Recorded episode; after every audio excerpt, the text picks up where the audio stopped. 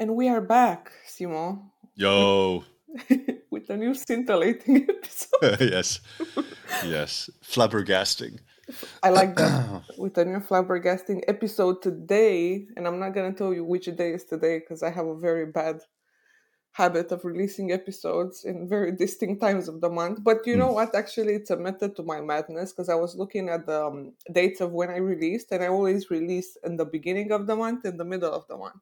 So Okay. without knowing, I have a cadence of releasing episodes. It's this- things fall naturally into rhythm.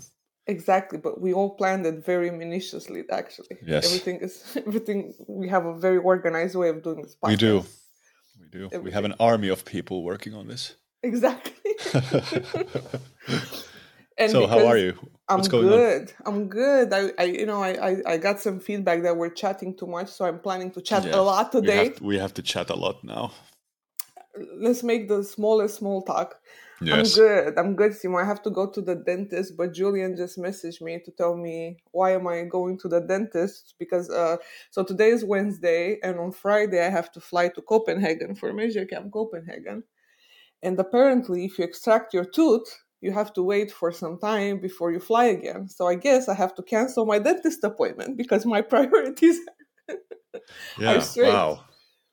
You heard that Steen Rasmussen? You heard that Yomar? I've never heard like I I didn't know that. I did not know that. I I like no I. I know that you you have to be careful like in general after surgery, but I guess that maybe it's because it's is it the cabin pressure or just it's the dry air or something that That's what it interferes with the blood blood clotting or something? So I'm actually googling it right now, and it says if you're planning to fly after your tooth extraction, it's best to wait at least two days or more before boarding a plane. Why? Why? Why? Because the changes in altitude and air pressure can cause you to have an unpleasant and uncomfortable experience in the dry socket. I don't even know what a dry socket is, but Oh, dry socket is nasty. It's when uh, like when you have a when the tooth is extracted and the blood doesn't clot properly. Like it it, oh, it it doesn't it basically just doesn't heal, but it's a, it's a I've um, I know some I know that my parents have had oh tooth no. extractions and so they know about it. Well, I guess I'm not gonna go to the dentist because I would piss off way too many people. But now you're gonna piss off your dentist. uh, he's That's fine. the last person in the world you want to piss off, by the way. yeah i it's it's it's, it's, ugh, it's what Actually, if, if if the dentist is anything like me with their work, I think they'll they'll be happy that they don't have to have to work exactly i love when i love when people cancel on me yeah, for sure, it's the best. oh my god this is the best exactly Yeah.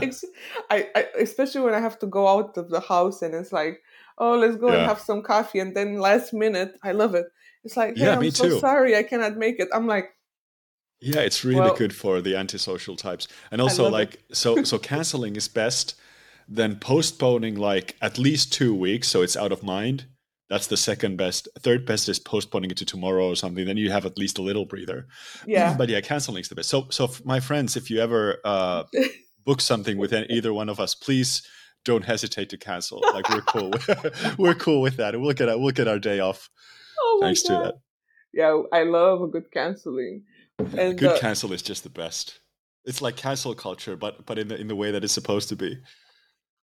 yeah, Yeah. awesome but how about you what have you been up to with Oh, it's I- been such a busy time. So a lot of stuff going on in the Google world. So I've had a lot of content to write and and things to test out with, and um, and then we're maybe even today, which we will not divulge what date it is, but maybe even today we'll be releasing the new version of our website. So that's been keeping us really, really busy.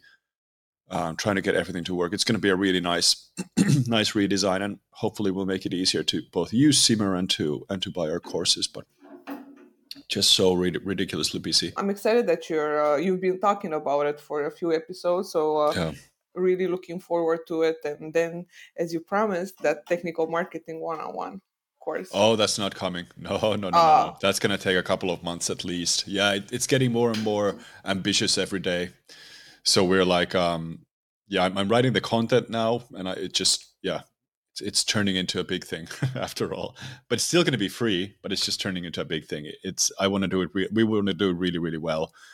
And so we're yeah we're not gonna we're not gonna compromise the re- re- relaunch of the site with that. But I'm I also started working on a rewrite of the server side tagging course. So I've shot most of the videos now. It's going to be about 50% completely new stuff, and then everything else has been reorganized. And i've of course, have to reshoot everything to work in the with our new audio and video quality stuff. So, just you know, it's it's I'm really busy, but it's it's good busy. It's not like um, doing stuff that I hate. so it's it's good busy.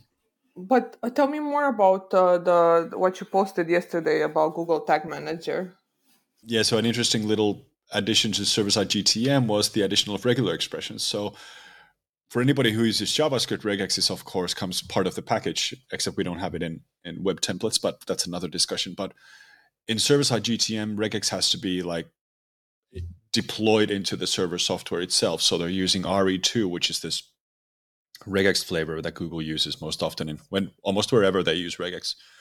And so now we have new template APIs for actually building regular expressions with, which means that, for example, some of the key features of server-side GTM has been to sanitize parameters, for example. You want to remove sensitive information. You want to look for certain patterns and remove them. And before it was really difficult to do because we couldn't run regular expression checks. Regular expressions are really good for picking up patterns in text. So if we wanted to, for example, search for an email address in our page location because we want to prevent Google from receiving that because that's against their terms of service, um, we would have to write a very complicated search function in, in template JavaScript. But now that we have regex, we just write a pattern using a regular expression, and it will it will kind of flag all the instances where email addresses are found. So it's just a very welcome addition. The reason the reason why it's so restricted, so why why it's built into an API rather than as a native method, and the reason we don't have it in web container templates yet, is because regular expressions have this catastrophic cascading feature where if you write them in uh, in a suboptimal way, the performance cost can be quadratic. So it basically means that it turns into a very exponentially more and more complex the longer the sentence you're looking for, especially if you're using these so-called uh, zero-length assertions, which are like look aheads and look behind. So you're you're determining a pattern based on what it's surrounded by. And for every character that the pattern goes through, it has to do the same calculation. What am I surrounded by? What am I surrounded by? It's like writing a, a, a SQL query where for every single item you do complicated window functions and the larger the window it gets more and more complicated so that was a very geeky walkthrough of what was released but that's the reason we don't have free access to regular expressions and custom templates they want to prevent you from killing your server software by writing regular expression patterns that uh, cascade into um, just such big performance cost that your computation uh, requirements are killed. It's it's an extreme example, but it, the fact that it's doable is why they want to um, template these things so that they can Google can restrict what can be done with with regex in those servers. And I saw everyone is very happy about this because I saw your post on LinkedIn and everyone was like, "Yay!" Well, I don't know how much of that is to happy happy about the feature or just happy that GTM is releasing new stuff. I think that's that's a big part of it. Um, I mean, I've seen a lot of questions lately about the GTM roadmap, as you probably noticed them too yeah. in the forums, and I, I haven't seen one of those yet. I hope I would see a GTM roadmap. I don't think there is such a thing. I have like I, I know that even partners we don't have one. we yeah. like we have we have access to you know whenever they have new alpha features they come for testing. I did see someone posting that in their opinion GTM is abandonware at this point, and I, I'm just kind of giddy inside because I know that there's so much cool stuff coming that I, I can't talk about. But it's just fun to see how they how they will be positively surprised, hopefully in the in the coming weeks. Yeah, I'm super excited to see more more on yeah. that. I, I also got very close to something as close because I, I don't understand half of the stuff you just said earlier, but it's I try to look smart. But uh, the the closest I got to something like that is when Julian showed me how to use Splice. Oh yeah. I was like, oh shit, this is it. I was like, this is like querying, but in JavaScript. And I was yeah. using, I was like, yeah, this is cool. Yeah, uh, array methods are the best. Yeah, I was excited about that. That's the closest I got. But now, these days, yeah, I'm struggling with other things. Your GA4 article also very well received. It went semi viral. I think it was viral on LinkedIn. It yeah, was that was kind of weird. Um, right? Because it was. Um, well, I told you this that the, the, the so let me just lay lay lay lay, lay, lay out what happened. Um, so I have been of course, like everybody else in this industry, and especially anybody else working with GA, I have been thinking about GA for for a long time, um, trying to figure out what it is and and how it works with the kind of problems and use cases that we have in our daily jobs. And one of the reasons I've decided not to build any course content around GA4, well, there's a lot of good competition, like Krista and Julius are putting out, and, and Jeff are putting out amazing courses. So I don't want to compete with that even. But also that I don't want to create content that I would have to redo every two weeks because it's a it's a work in progress. And so I um, I have this thing where since I started the blog over 10 years ago, I've never missed a single month of releasing an article. And so now that I'm so busy these days, I have a notification on the 30 on the last day of each month that write something. And so I started writing this. It, it I wrote it maybe in 30 minutes um, and just a brain dump of what I think GA4 is, is what I think the core problem of GA4 is, which, spoiler alert, it's not the missing features, it's the lack of community around it. And um, and so yeah, it was it was a filler article, and so I'm I'm kind of you know, I I don't know if I'm happy that it got attention. I'm just fun to see how people react to it, and kind of boils down to some people really piling their hate on GA4, which I certainly didn't intend the article to inspire, but you know, you do you uh, some people are peddling their wares. Of course, it's I'm kind of happy that it didn't become like a, a, stop using GA and use this instead because that's a completely different discussion again. I saw one of those. Yeah, I saw one as well, and I hopefully they. It was so like. Yeah, it was. I, it was. I, I, did. I didn't. That was that again brought. I think we're talking about the same one. Yeah. It, yeah. it reminded me again why LinkedIn is so often such a cesspool. Um, you know how it, hard it was for me yeah. not to comment on that? Yeah. Well i, said well, it's the, not the, my fight. I told myself yeah but the, the good thing was that the comment was so condescending that i think that it it not it didn't require any additional elaboration. It was obvious there and then that it was not a good comment. Well hopefully they learned their lesson and be more civil in the future. So anyway it's the article is out and it's got a good traction um, for whatever purpose that traction might have. I guess it was just a way for people to relate to uh, one yet one more perspective about GA4. I haven't seen many others talking about the lack of community, but I don't know. Yeah, I know nobody that it's a, does. But I know that it's a it's a sore spot for many. I think we would be in a very different place if we had uh, a more immediate access from the GA4 developers and engineers and product owners and product managers yeah. to com- interact with the community. It, it doesn't mean that it would be like, you know, you're you're using GA4 and you find a bug and you're like, hey, Jack or whatever the product manager is, uh, please fix this. And they'll be, oh, sure, Julian, I'll fix it right away. That's right not what I mean with community. What I mean is that, hey, could we maybe brainstorm a little like, yeah, what is this feature best used for? Um, could you maybe give us some ideas about the roadmap and and maybe get some feedback loops going on because now the feedback loops are only with partners and enterprise customers who get like first dibs.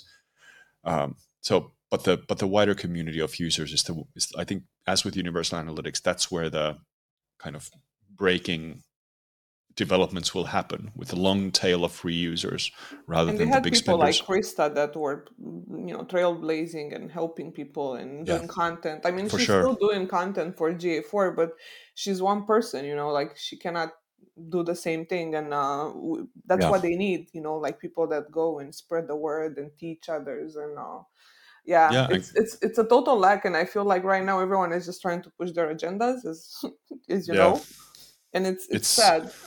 It is it's it's not a pleasant like right now it's it's uh we're gonna have to stand this for a well maybe for over a year because i think this fact that ua is deprecating isn't isn't such a you know we'll still have access to it.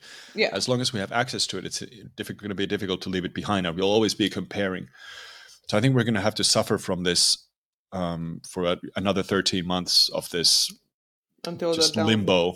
Yeah, where, down, yeah. yeah, where companies don't know what to do next, and, and vendors are aggressively pushing their stuff, and and that's fine. Like I, I, understand how the sales machine works. If I were a vendor, I would also be building a strategy around GA4 deprecation, but or Universal Analytics deprecation. Yeah. But I think there's a there's a difference between joining in good faith discussions and trying to push your agendas. Like you said, everybody has an agenda here, and that's like really just doesn't evoke any sympathies from me at least and I'm, I'm happy to call them out if they do so but yeah no but it's super annoying. That's why i've been doing all those urchin posts. Do, Yeah. you, do, you, do you know how many people thought i was uh, i was uh, like serious with that? I was shocked.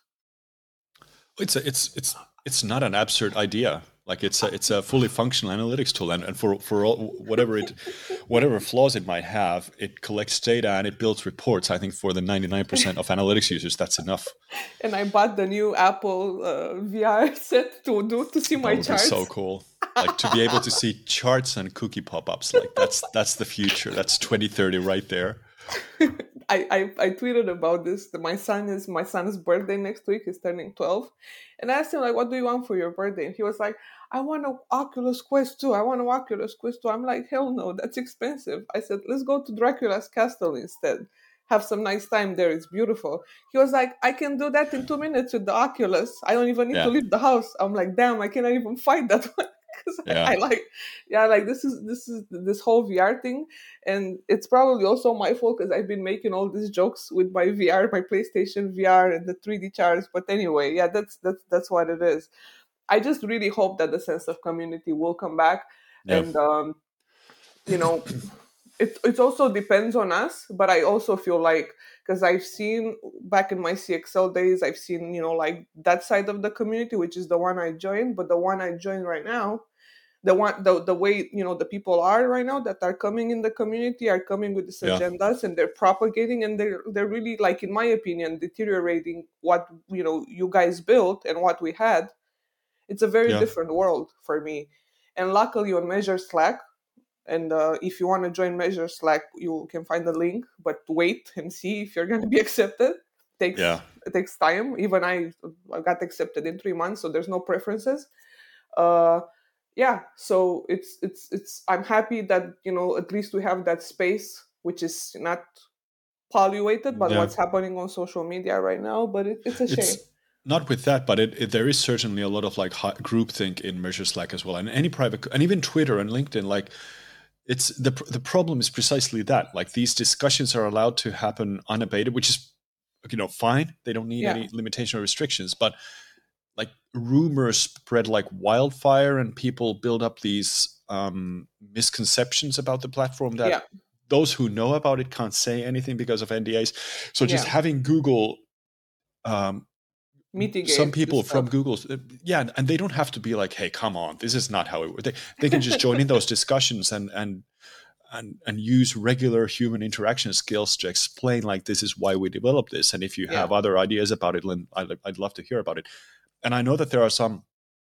I know that, of course, there are Googlers in Measure Slack as well, and they join in some of the discussions, but maybe more around the technical talks, like something is broken, what do I do? And then occasionally you might see a, a familiar face or two chime in those discussions. But the problem is, I think that we've now had um, such a long time for GA4 to evolve into what it is, and without Googlers present in the commu- communities, I don't think they ex- they want to join us anymore because the these communities are now so well established around Yeah. this idea that GA4 is not adequate or it's broken or it requires more work. I, th- I, I think it's quite intimidating to join those. yeah So that's why, for example, the de- I think that's one of the reasons I think the DevRel team started a Discord community instead, so that they could kind of build something and, and take charge. But while that's a good idea, that was not what I had in mind when I thought about Google should be joining the community efforts. They shouldn't build a community because then it will Yeah. be seen as self like they're moderating only the good stuff. We want them to join us where we are and kind of yes, there's a lot of work to be done to win the community over at this point, but it's it's going to be worth it because if you can win the if you can get that feedback loop going on with the community, you will be able to build a better tool. I'm, I'm absolutely certain of that, and you'll be able to prioritize better. yeah and Um, think educate educate yeah. people better that's the thing talking about community we also have a guest today yes, my one of my favorites.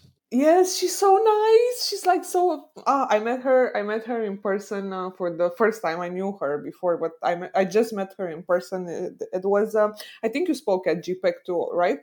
Yeah, In uh, in Bucharest. So Years she ago. and uh, yeah, and she and Els were uh, were there. So Els called me, and I went there in a tank top. I took a selfie with them. I was so inappropriate. And and I went and I took a selfie and I left. But before we um, introduced our guest and we talked to her, Simo, I think I finally nailed. Oh yeah, finally nailed, nailed the ad, the ad section. In case you don't know what Simmer is, probably if if you just opened the TV right now, you know that that's a saying. If you just open your TV, let's see.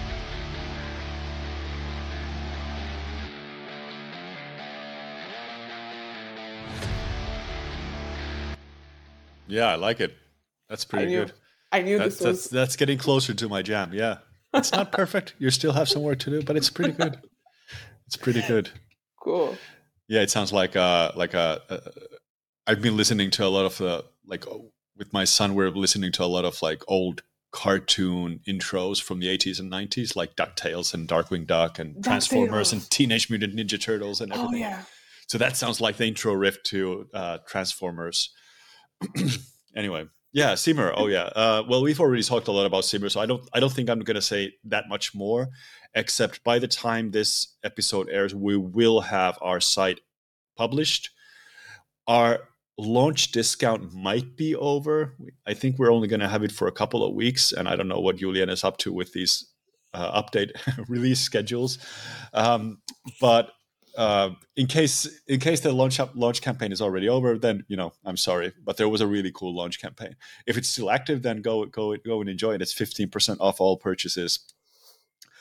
Um, yeah, it's so not. Simmer, technical technical marketing online courses for people who want to be technical marketers and want to take online courses. That's a and, circular argument for you to unravel. And and and if you're watching not watching, listening to this podcast. Oh, right. I forgot that. Yeah. Yeah. You, you do that this time. You do it. okay. So, so if you're uh, an avid listener of this podcast and you would like very much to get a course from Simmer, an individual course, that is, you should go on teamsimmer.com and use the coupon code DEVIATE. That's D E V I A T E. Yeah, it's not. It's That's not harder easy. than it sounds. Yeah. Yeah. Uh, and uh, use it uh, at checkout to purchase an individual course and then make sure after you take the course you don't give feedback to simo because yeah don't give like me feedback. It. and it's minus 10% that's what the coupon gives. Cool. So teamsimmer.com dv8 yeah don't give me feedback and feel free to cancel our meeting anytime. That's that's rules for interacting with me. Cool. Please give okay. me feedback and please don't cancel i was just kidding Awesome. Okay, so now our guest today, everyone, is Talia Wolf. She's the founder and CEO of Get Uplift. She is an amazing, amazing, amazing, amazing uh, uh, CRO optimization, landing page optimization uh, expert, and we are gonna get her right now on. Yay! Yay! We are back with Talia Wolf. How are you? Good. Welcome to the guys? show. We are very, very excited about this talk. Very. and just a little little silence there, just for emphasis. Um, so yeah, so what what have you been? It's it's been a long time. What have you been up to? You've been in conferences, talking about stuff. Yeah, um, I've been at conferences. I've been talking about stuff. Yes. Um, been uh, growing the agency, um, working with some awesome clients, uh, producing more courses. Um, a lot's going on. Kids. Yeah. I think we, like last last time we talked was uh, like live was was years ago, and back then I didn't have uh, uh, courses. I don't think you were doing that much either, and now I think there's a lot of stuff going on that we can certainly talk about. And and so talk about get uplift first. What are you currently focusing on? Like what is your major focus? You you talk about uh, you have courses and training. You of course to uh, um, hire your your your for hire you can do consultancy work. But what is your focus on? What do you want to do with your time? Do what do i want to do what does get uplift do? Yes. No what do you, what do you want to do um, you know, Get Uplift itself is focused um, mostly on agency work and consulting. So we're working with a lot of SaaS companies to um, optimize their funnels, and we're doing very, very deep research on their clients and understanding their real intent and desired outcomes, and kind of running hundreds of experiments for them when possible. Wow. Um, yeah, it's it's it's super fun um, and complex because we used to do a ton of e-commerce and we still do e-commerce because we get to choose. But Mm. SaaS has become like our bread and butter um, the past Yeah. two years, I'd say.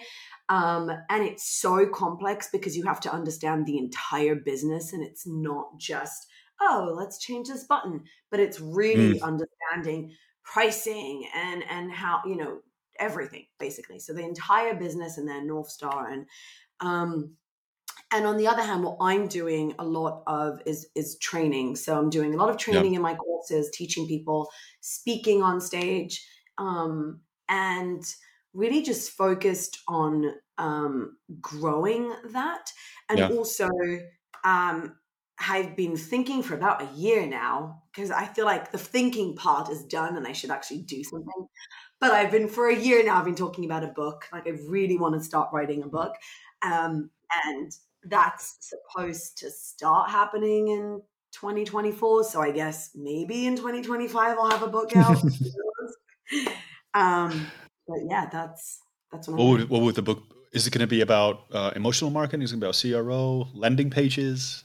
Um, emotional marketing and the connection to CRO and amplifying a business and, and how it connects to every piece. Yeah. Um, Yeah.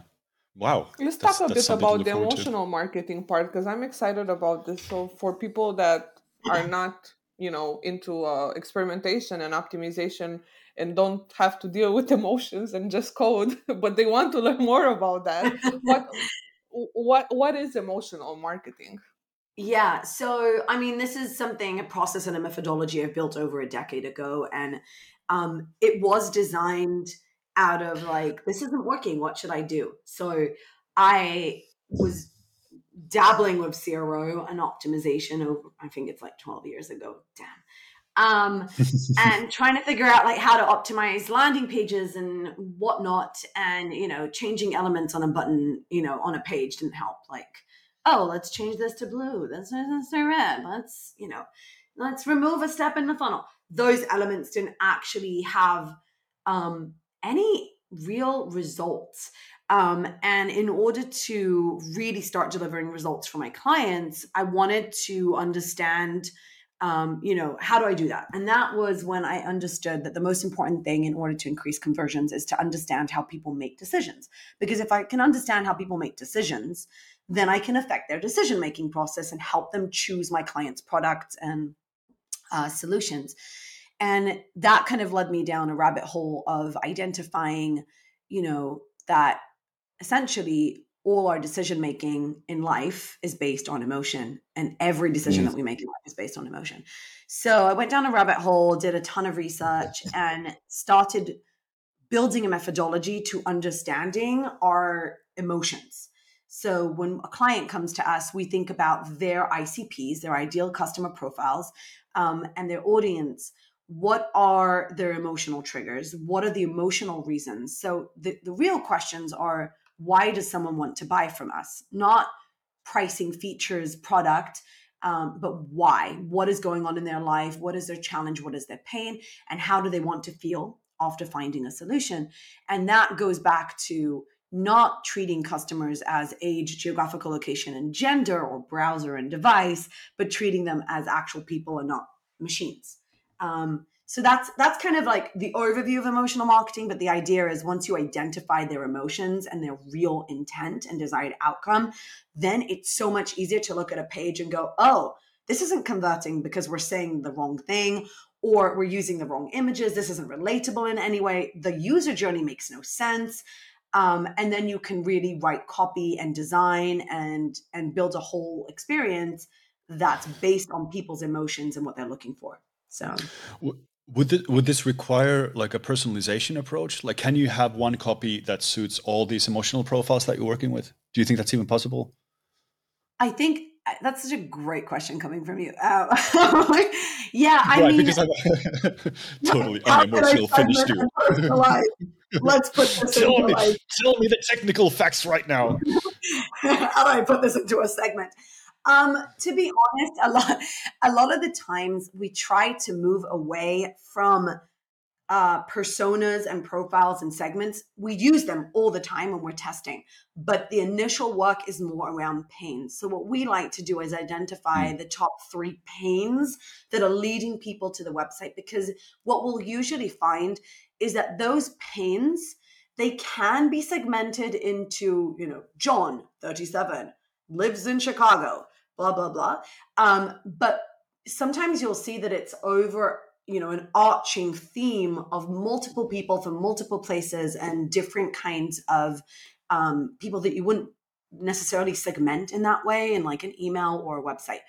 So we start with the pains and you can actually speak to all people um, on one page, but you don't have to. And you can later segment that. So when you're doing ads and when you're thinking about personalization, you're looking at where people are coming from. So what was their Google search or what was the ad that they were clicking on in terms of the pain? And then you can serve them a different landing page with different content. Um, it just gets a little trickier when you're like thinking about a homepage or a pricing page. Yeah. And that's when you want to speak to everyone. And you can do that if you build it the right way and you're building different sections and you're sending people to the right direction. So you can do both. But the the kind of emotional journey with a brand starts so long before even they hit the landing page. So you you see a brand, you see an ad, or you see an ad, you see a, you do a search, you see an organic result or something, you hear word of mouth. Is there any way you can kind of control for those variables as well? Like if you're just like quote unquote just working on the site and you don't have access to building the ads themselves or the ad copy or the search uh, whatever or the Facebook organic copies, what is there anything you can do with that? Do you have to work really closely with the agencies who build the ad copies for that emotional um, marketing to really take its place? Yeah, for sure. But also, I think that the easiest thing to do is look at your traffic sources, right? I mean, if yeah. you understand GA4 and you can actually, you know, use that tool. but assuming you can use GA4, you will, which there aren't a lot of people that can do that right now.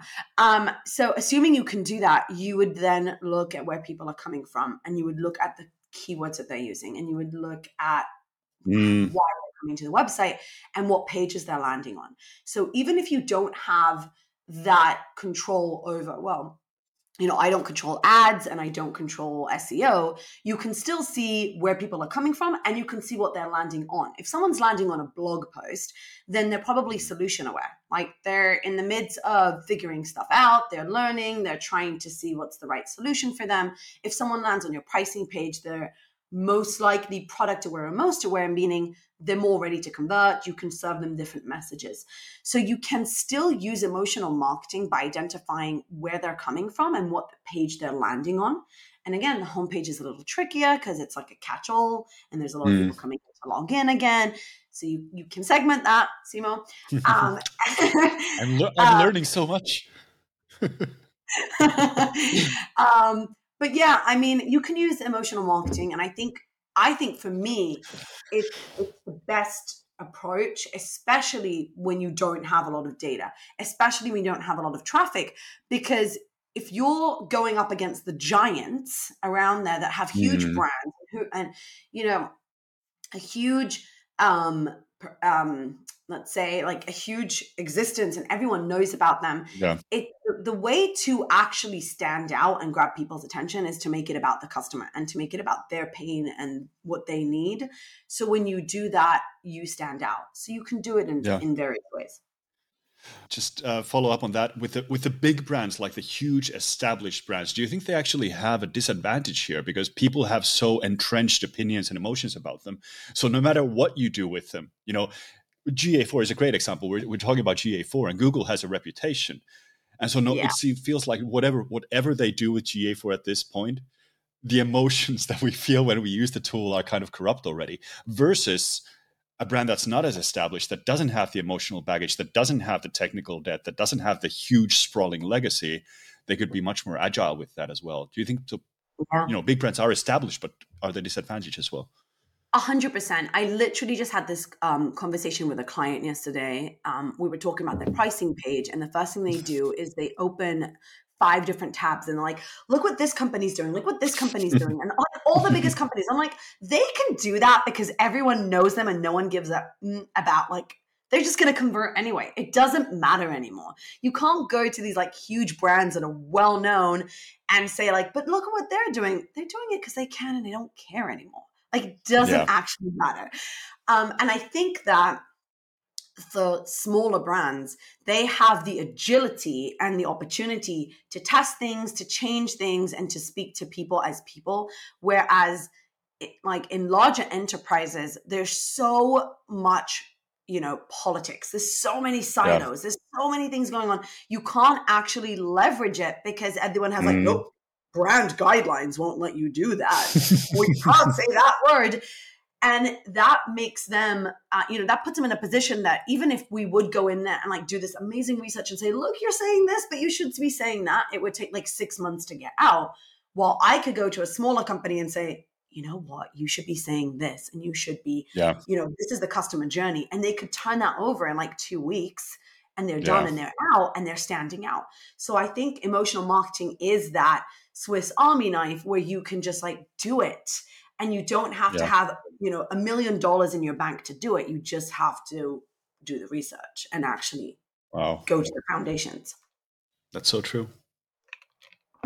I know. Juliana, I have. We're back. I uh, I have a this leading is question. Dropping truths. Yeah, bombs, truth bombs. Truth bombs for sure. I, I will. I could name the podcast episode "Truth Bombs." I, am very good at podcast good. name, by the way, with episodes names.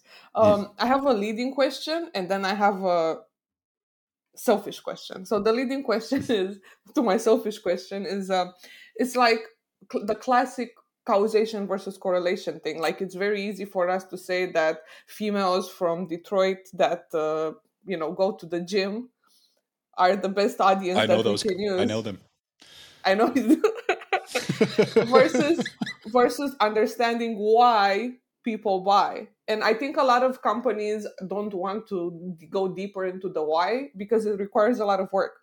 And it uh-huh. requires you know uh it's and, and and i'm very pissed off and when i met you and else in bucharest if you remember i was telling you like experimentation is not just fucking a b testing. It's also research. It's also all the stuff that you do to define the problem. And this and the simo you might like this. But like also when we do research we also have problem statements like we do we do that we have uh, we we state problems so i wanted to ask you like i have a lot of enterprise clients which is fun and not fun sometimes.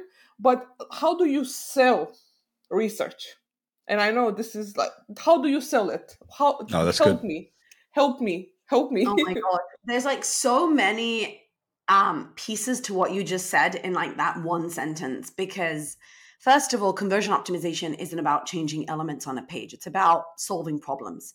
So you have to solve clients problems. And i think what usually happens for us when we're working with enterprises is that I treat it, and I hope my clients aren't listening to this, but I treat this like an emotional targeting research, right? Someone comes with a problem, but then I ask myself, so someone comes in and they're like, we need a real process for CRO. I'm like, okay, but is that the real pain?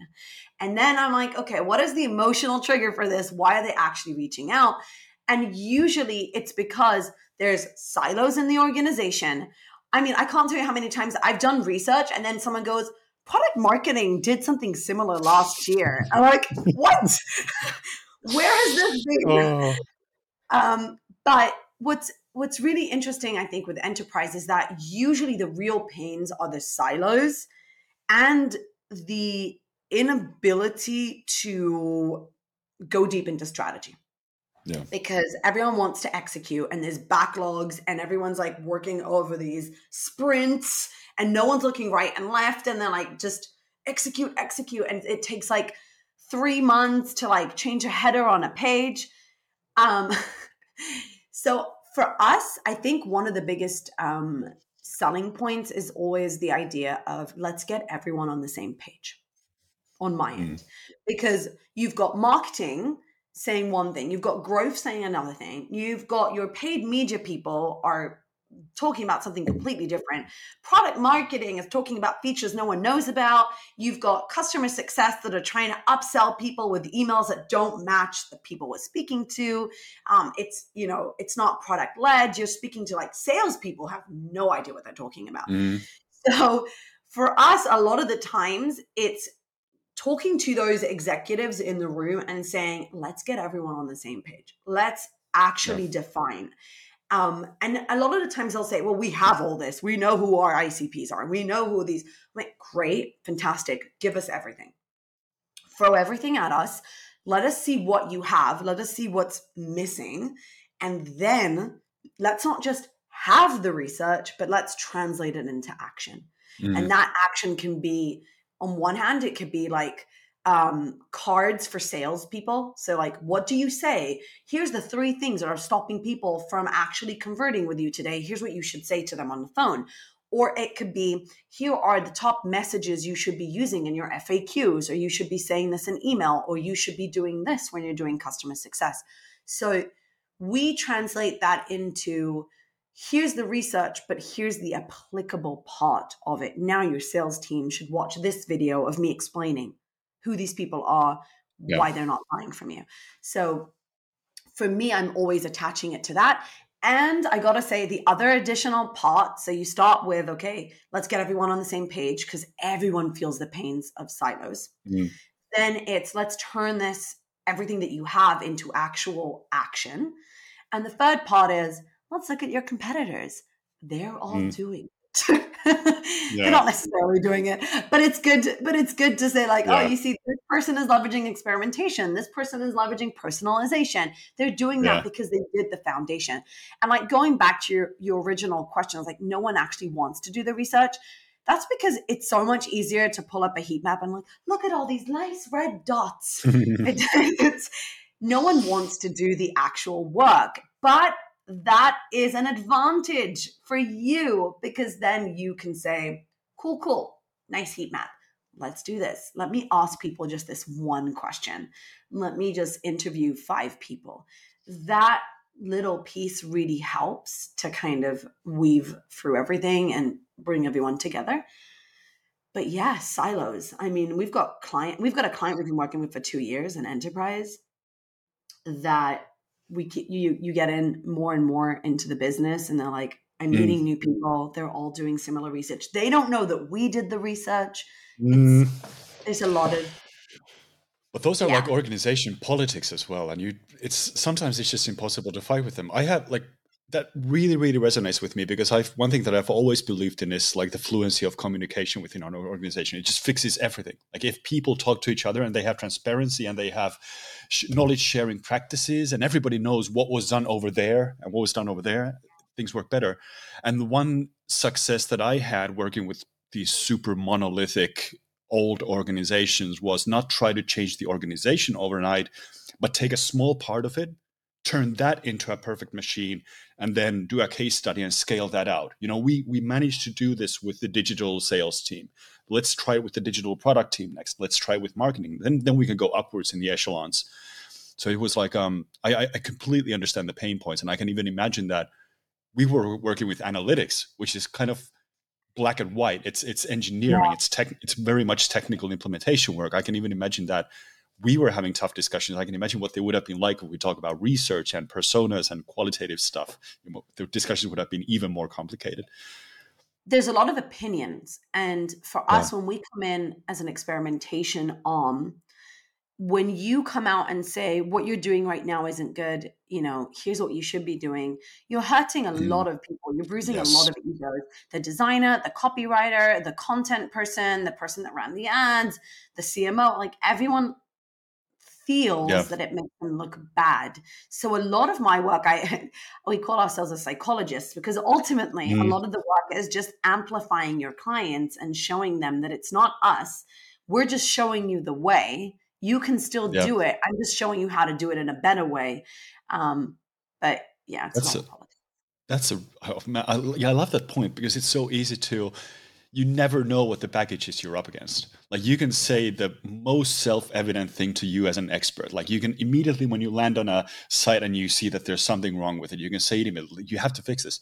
Well, they might have, you know, 10 years of reasons why they have it like that. And you don't know what that reason is. And so you'll be insulting people, you'll be uh, obstructing organization politics. So I, I think it's a good idea to do that. The psychologist aspect is really good. So you first have to kind of probe their minds and see what's making them tick and what the underlying reasons are before you assert yourself um, and maybe by kind of win them over first before becoming the stern yeah kind of- not And the it's- and emotional very targeting elegant.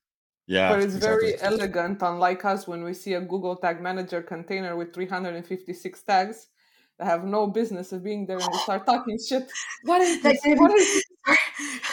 Don't do- hey, I have a great example of that. I I, I was uh, had a had a uh, somebody in, in in Measure Slack ask me for help, and I asked for access to their container, and they gave it to me, and I I looked like this is like the worst shit I've ever seen, and then I started looking who did this, and like two years ago it was me.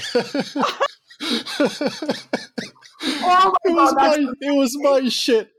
Yeah, so that was like a that was the worst self own ever. I'm really happy I didn't make a fuss about it. I just kind of I I just seethed inside and then I fixed it.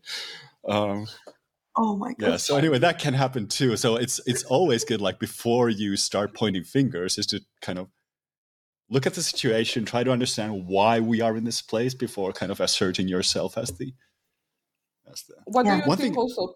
Well, uh, we- we're No, this is getting messy. all Juliana, us. Juliana, it's yeah, you now. will. Juliana, it's you. No, no, it's fine. It's fine. You can go, and I'll go after. I will let. I had a really stupid interjection. We, we can cut this out, but I, I had a really, I had an interjection. I'll, I'll say it later because I have something I want to congratulate Talia about. But we can do that later. Well, Talia, one thing I want to say is, and you you said this in a, in a completely in passing, but just being the kind of nerd that I am, I picked it up. But nobody does this. But you said conversion optimization, but you didn't say conversion rate optimization. and That's like a hat tip to you because I hate that term. Yeah. like we don't optimize rates we optimize processes. And and conversion rate optimization was always like the biggest goodhart's law fail in the world. Like if you're optimizing metrics you're just screwing things up. Is this a conscious choice? Because i see in your copy you're doing that as well. That's a Yeah, really no, really good thing to start pushing.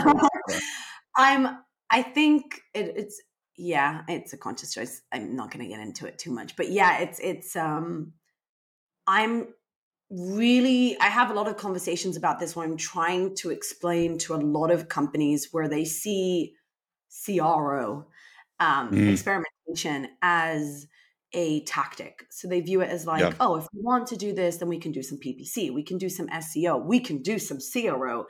But when I think about it, and I, and you do too. I know this because we've had this conversation, and many people, you know, very smart people around me understand that experimentation isn't a tactic. It's the way you should be doing, like leading your entire company. Mm. The entire business should be around experimentation, and it all starts and ends with that. So it's what I mean by that is that it's not about changing elements, which is what I said before. It's experimentation can be on all so many levels of conversion optimization ultimately you're trying to get more sales you're trying to you know retain customers um, there's just so many pieces to it and it's not just okay let's let's run a test or as you were saying juliana juliana um, it's not you know just a b testing when i say experimentation or when i say cro i'm thinking about everything like Mm. heuristics analysis and research and speaking to people and Yeah. all that good stuff it's it's it's it's so hard to um to deal with this because it happens to me and I, I made like a sort of a post about this the other day. I rant a lot on LinkedIn. We'll get fired at some point for it. I know it, but it's it's fine. But um, it's what pisses me off a lot. I have clients uh, that follow different people on social media, and then they come Oh. to me and say, "I saw this test, and I think we should do it too." And i'm like who did you see this? Where did you find this? Or like another oh i have a great question for you. Sorry adhd i have a great question for you. Okay. Oh oh my god. Okay so i um oh, There's a lot of hype be- now. There's a lot of build up here. what is the question? Okay, Tell okay, me the okay. question. okay so the question is this. Would do you agree with roi calculation for uh, tests because i i think it's such a bad way to train. Thank you. I really appreciate that. You don't agree with it. Okay can so we, I, can we I just like end it here? I don't want to Let's not bum us out. no no but listen. So i have issues. I i had the specific oh I, can i talk about this? Okay so let's just say you are a a, company uh, that are, is selling something and you you know you have a, a, a, an optimization person that works for you and helps you and says hey company don't use this red banner on the on the landing page because it's accessible it's an accessibility issue it interrupts the scroll. There's a lot of things for why you shouldn't use this red banner and then the client says well you know like i need to see an roi if i make the change of the banner. But the problem is that yes. So the problem is that there's a uh, oh i'm gonna have to edit this. Okay so the problem is that there's a lot of agencies and people on linkedin on twitter on everywhere that are promo- promoting an ROI calculation for A/B testing. And A/B testing, it's an instrument of learning. It's a tool of learning. It's mm. not a tool of revenue. Of course, it would lead to revenue. It would lead with changes. It would lead to innovation. But I see so many people that are promoting this ROI calculation, and it's driving me fucking insane. So, what are so, your thoughts on that? I'm sorry, I have I have so many thoughts. First of all, I, I'll say that if you when you subscribe to my email uh, list, the first email you get from me, the first email is best practices suck. That's that's how mm. that's like the that's my opening thing. I I cannot yeah, that's a whole topic. So anyone who says to me, but that person or I saw this, I'm like, nope. I don't want to hear it. Is yeah. it based on your customers? Is it based on your research? Is it specific to your audience? Is this going to help? So no. Um, here's my thing about like ROI calculations and stuff. I mean, yes, there's a lot of people on LinkedIn ugh, that are do that have time for LinkedIn. I'm so sorry, I don't have time for LinkedIn. It's terrible. I have someone doing LinkedIn, which is great, but there's also a lot of people that are offering CRO services for 2K a month. You know, that's what you're gonna get. Mm-hmm. Um, but what I do want to say is, I think it's just a matter of shifting the conversation. Because again it goes back to what is experimentation? What is cro what are you trying to achieve? Again we work with various different companies and a lot of the time we'll run an experiment and the variant will you know not outperform. So control will outperform okay? And then we'll have a series of questions that we would ask ourselves. Was this change strategic if mm. it doesn't lead to immediate conversions, could it lead in addition? What other things could we add to it in order to do it? And how, you know, how better did control perform? Because a lot of the times you'll see that it's exactly the same or mm. that okay control outperforms a little bit more but there's strategic thinking behind this change that is worth the change and doesn't immediately show you roi as you were saying but could in the future so for example um, removing a red banner or removing a carousel you know from your header and the homepage might not immediately improve conversions but it will increase your customer journey. It will get more people for example in page depth going forward because now they can see what they actually need to click on and they can go to the next pages. So you get more people visiting more pages. Um, we recently did a menu test a navigation test for one of our saas clients we didn't see any increase in conversions. We changed the whole navigation, but we did see a huge increase in people going where we want them to go. They were actually mm. going to the to the pages. So that was a strategic change. We were like, this is worth keeping because they're going where we want to go. We can optimize the next pages. We can work on optimizing additional things in navigation to increase conversions. But ultimately, we got what we wanted, which is getting people to you know read the content that we want them to read and get to the pages we want to and then we can optimize those. So i just think when you add a, a, calculation to that kind of thing you're doing it on a superficial level and you're not looking at the business which is what cro is about conversion optimization is about. I opened with this right? This is what i said like a whole business thing. You have to think about the whole business and understanding it. It's not a metric.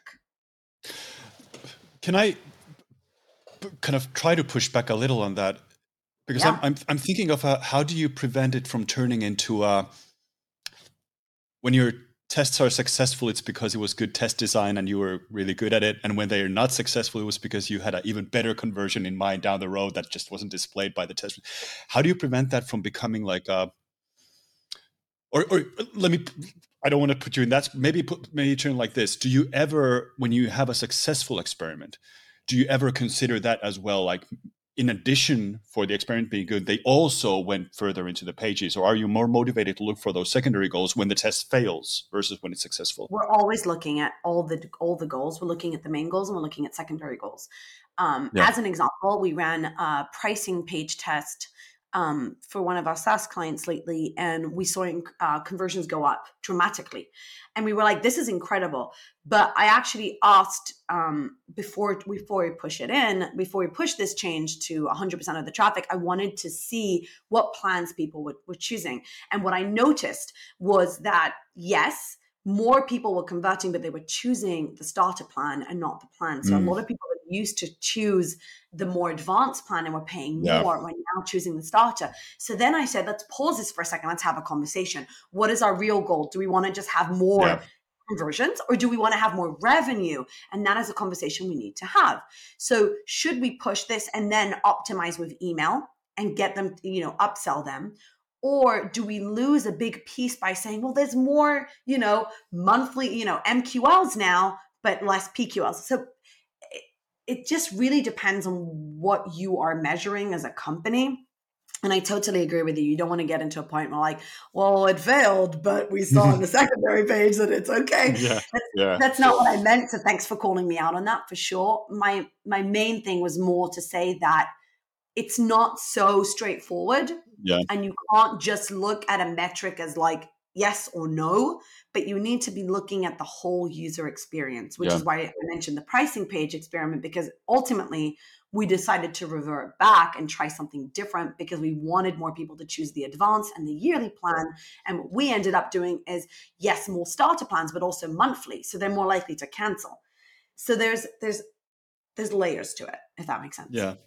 And it, it also means that you can't do experimentation in a vacuum. Like if you're only looking at Google Optimizer, uh, rest in peace soon, but whatever you're using, if you're just looking at that, because that's where you write your conversions to, and that's where you'll get the data. If you're just looking at that, you're only looking at a very single tunnel vision look at your experiments. But if you export that data to analytics or whatever analytics tool you use, and you start building those segments, then yeah. you can look at the entire journey. So I think that just elevates the importance because no one gets experiment design right on the first try. They have to look beyond, like they have to learn about it. Um, and yeah, again, and it also, boils down to understanding how, what makes the company tick and what its users are. The emotional marketing that, is all drawn back to this. Yeah, because people lack context and they are just trying to plaster stuff that they. I was saying this just because somebody said it on LinkedIn that you should do this doesn't mean you should do it. You have to understand the context because no, it strategy, means that you never should do it if someone says it. You should LinkedIn. never. Yeah, exactly. Like everything yeah. is everything is just a great. You see a comment yes. on LinkedIn. Nope. Yes. Unless it's yeah. from Juliana or Simo. Exactly. Or Talia. Well, and I'm, Talia, I'm, when, yeah, when she visits LinkedIn. See something on LinkedIn from me. it's it's no, not but, Talia, yeah. it's her double. And also yeah. one thing one thing with testing is also like sometimes you don't the conversion is not necessarily tied to revenue. It's just you want to improve mm. user experience. You want to make sure that people have the ability of doing what you want them to do. And like this is a this is a thing that i remember if i was telling you and else that i was always you know not talking about ux and usability because like it's not as fashionable as you know testing and getting all these wins and whatever. And i had kelly wortham that told me to please stop never say that because she said you're disrespecting people that work into this gender thing. That's yeah, a gender it, thing. We get into this yeah. conversation because that's like marketer versus growth marketer, and that's like yeah. it's sexy to talk about metrics, but it's not sexy to talk about emotion. The first time I got mm. on stage, there were fourteen hundred people on stage, and there was a guy that was on before me, and he was talking data and stats and whatever. And someone asked me, someone left a comment in the like Slido thing. I was like, typical a woman talking about emotion. And i was like yep, oh man really? oh that's stupid. What the? but this is this is a gender thing. So we're not going to get into that rabbit hole but yes ux no let's get and, into that if you want. No but let's like ux and stuff is is not as sexy as like gtm let's talk about segmentation. and not go to market, not Google Tag Manager, right? I feel so called out here. No, no, no, no. not at all. no, I get it. No, no, no, no worries. it's just yeah it's very hard and like because again like what i'm pissed off is just um there has to be some sort of curating all this content because people come into this industry or have been into this industry and still have to deal with people being exposed to all sorts of crap and then they want to do that and you explain to them that hey this doesn't make sense you know like maybe let's do research and see if this fits and then you're already dead because they want to test a, a video every time mm-hmm. every time you say that this is uh, so this just reminds me of xkcd where he has the little thing where his wife says to him are you coming to bed and he goes someone's wrong on the internet yeah. exactly. no, my yeah. God, yeah, someone's wrong on the internet. Like this is, yeah. you know, as, as a case as old as time. People talk yeah. shit on online, mm. and the people that are actually doing the work are busy doing the work, and that's fine. Yeah. I mean, ultimately, I think this is that's that's the way of it, right? There's people that yeah. talk, and there's people that do mm. the work. And I'm always happy to learn from people and, and read about interesting things. But I think if you if you really care about experimentation if you really care about conversion optimization you need to be thinking about the strategy and you need to be thinking about the foundations of yeah. things versus just going to your comfort zone which is metrics and measurement mm. and segmentation and i mean segmentation in like a very tactical mm. way um, you need to be comfortable going you know stepping out of your comfort zone and thinking about who are you actually serving? You know what are the real problems that you're trying to solve? What are the desired outcomes of these people and how can you help them? Because your role is to mm. actually help them achieve their goals. Yeah. And and we like let's call us yeah. yeah for sure. Where's that well, website? But also let, let's let's call, let's call a spade a spade. Like if if you looking at data and doing metrics and building segments and building reports you're not doing growth marketing. You're not doing you're not doing advisory work. You're not doing strategy. You're, you're looking at metrics and building reports. And that's yeah. a completely fine thing to do but just don't claim that it's the same thing as interacting with companies that are trying to build their products and services. You're, you're yeah. literally building reports. You're not doing actual analysis or growth marketing. So i think that's also where the it's we have to go to this a bit because for me it's always been so easy to hide behind the numbers and just work and just type stuff because that I don't have to tackle the super complicated questions of human interaction and organizational legacies and and growth pains. And I'm like I'm so I have such an incredible respect for both of you because you're doing this stuff and I can just enjoy hiding behind the numbers but I would never ever have the balls to claim that what I'm doing is somehow comparable in the way that the goals that we are looking for. I, we are com- completely different goals. So this idea that you know, when women talk about emotional marketing, well, that's that's flawed on so many levels, but it's also flawed in that I am com- implicitly comparing that my work with data is somehow the same thing, which it isn't. It answers a completely different question. People are more comfortable with like specific like just give me a metric just give me a number give yeah. me something i can go with and i think that's you know it's it's life right people don't want mm. uncertainty qualitative data ultimately is here's our best analysis of everything that we've learned online and it's an educated guess and we're going to mm. test it now and we're going to see how it's working versus this is a metric we're seeing these numbers and it's easier and and I don't necessarily agree with you, Simo, because I really see, and you and I have had these conversations over the years where you really do see human interaction. You really do think mm about it and you care about it. Um, so, in, in no way am I talking about you in this way. I just think that a lot of people hide behind the mm numbers because they don't, they're unable to even see the importance of the mm people. Um, and yeah. those so people I, are not necessarily in data; they're people in conversion optimization, right? Yes, and that's yeah. that's that's and I know exactly what you're talking about. And who are the people? Who are the people, by the way, that are incredible? They're the people that understand human interaction and can do data. Because when mm. I hire analysts, data analysts, and and the technical people, I don't look for technical skills. That I can send them to a course. I don't care about that.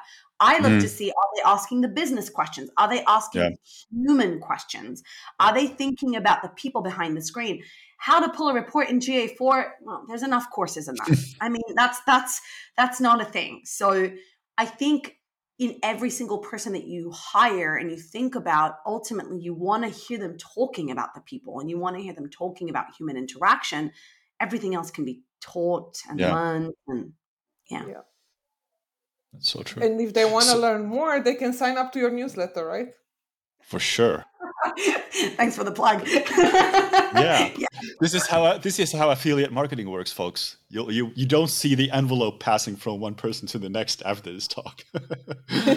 so Talia, this has been so, such a fascinating discussion, and um, as always, feeling humbled by all the stuff that we learn and and, and get to reevaluate about ourselves when we talk with you. Um, we are going to start wrapping up. Where where can people find you? we have a blog on getuplift.co there's um, so many resources so many free guides i'm um, someone said this to me uh, the other day like you give out so much free content i'm like yeah i just want people to get better um, so we have like so many guides and so much content for days to come so please go download enjoy um, you can also interact with me on twitter um, which is talia gw um, and we have a facebook group called we optimize um, which you can also join if you're into Facebook. I'm there. Uh, yes, you are. Yeah. And your newsletter. And your newsletter. And your newsletter. Yes. Well, when you when you go to our blog, you can sign up to the newsletter, and if you try and download anything, you have to sign up. So you will definitely subscribe. We have a free email course that teaches you emotional marketing, and yeah. But please join my newsletter for sure. And if you have a chance of catching Talia live on stage, it's always worth it. So take a look at the conferences. Do you have a list of uh, speaking engagements somewhere, or Your next ones. No, I don't. I should probably put one together. Mhm. this is a this is a this is a tip. It might help people who are emotionally looking for your ta- speaking engagements. So I, I can optimize your. from Simo.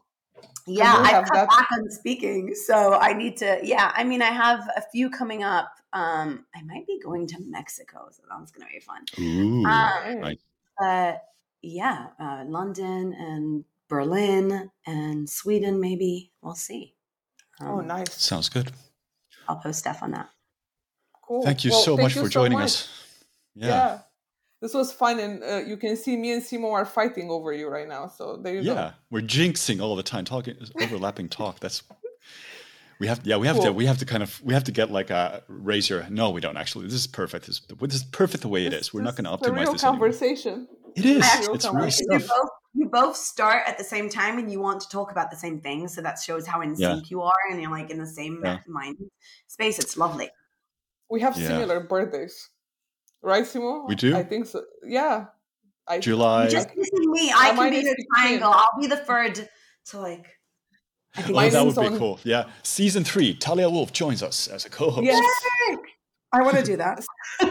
I wasn't joking. We're yeah, we're for sure. Too. Now That the writing's so on the fun. wall now. The writing's on the wall so now. fun. I'm in. I'm in. Cool.